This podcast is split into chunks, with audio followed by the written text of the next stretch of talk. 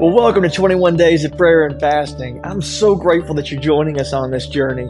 Each day, I'm going to bring you a short prayer devotional to help set our hearts and our minds toward Jesus in this season. Today, I want to start with a question Have you ever had someone ask you, Were your ears burning yesterday? See, immediately when you hear that phrase, you know that it means that somebody was talking about you. You weren't there, but the conversation was about you. Always thought that's kind of a strange phrase, right? Like, were your ears burning? Why would my ears be burning? And also, why were you talking about me behind my back? Right now, there is a conversation happening in heaven. It's between Jesus and our Heavenly Father. And can you imagine all the things they must be discussing? The troubles and the tensions that exist in the world, the needs of multitudes around the globe, the grand redemption plan of all mankind as it continues to unfold throughout history. If you were a fly on the wall of heaven, imagine all the things that you'd hear. It's the eternal conversation that's been going on forever between God the Son and God the Father. And would it surprise you to know that if you were able to listen in on their conversation, you would hear your name? Are your ears burning?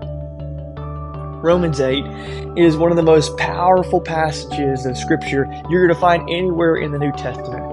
It gives us a picture of God's heart with stunning clarity. And right in the middle of the chapter, you find these extraordinary words Who is to condemn? Christ Jesus is the one who died, more than that, who was raised, who is at the right hand of God the Father, who indeed is interceding for us. Romans 8, verse 34. Now, there are three pictures of Jesus in this one verse. First, it says Christ Jesus is the one who died. We see him on the cross, his final breath escaping his lips as he's dying for our sins. But then, second, it says about Jesus, more than that, who is raised. We see Jesus walking triumphantly past the stone that was rolled away, leaving behind an empty tomb as he was raised to new life. And then we see a third picture, who is at the right hand of God, who indeed is interceding for us. We see Jesus on his throne at the right hand of God the Father, and they're having a conversation and that conversation is about you. Interceding means one person coming on behalf of another person to plead with the one in authority to move in power. It's asking the person in authority to bless or benefit a friend who is in need. Now, allow that picture to sink in. The ears of God the Father are filled with requests coming from Jesus, and these requests are about you. Jesus is praying for you. It may warm your heart to know that other people are praying for you. And maybe you have a parent or a grandparent that constantly reminds you, I'm praying for you. Perhaps you have a pastor or a small group leader whose messages you all the time, hey, I'm praying for you right now.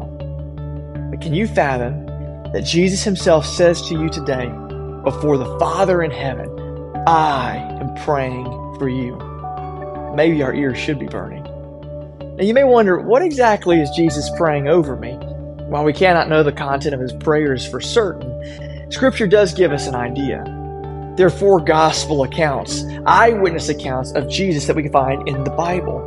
Now, John wrote one of these, and he was one of the closest disciples to Jesus. He was blessed to be close enough to Jesus near the end of his earthly life to capture and record one of Jesus' most potent prayers. Not surprisingly, almost all of this prayer is on behalf of his followers. However, this prayer is not just for the 12 disciples who were with him throughout his earthly ministry. This was a prayer for you as well. Jesus prayed these words in John chapter 17, verse 20. I do not ask for these only, but also for those who will believe in me through their word. At that moment, Jesus is clearly praying for more than Peter and James and John and the other disciples. He's praying for everyone who will believe in him throughout all of human history, and that includes you and me.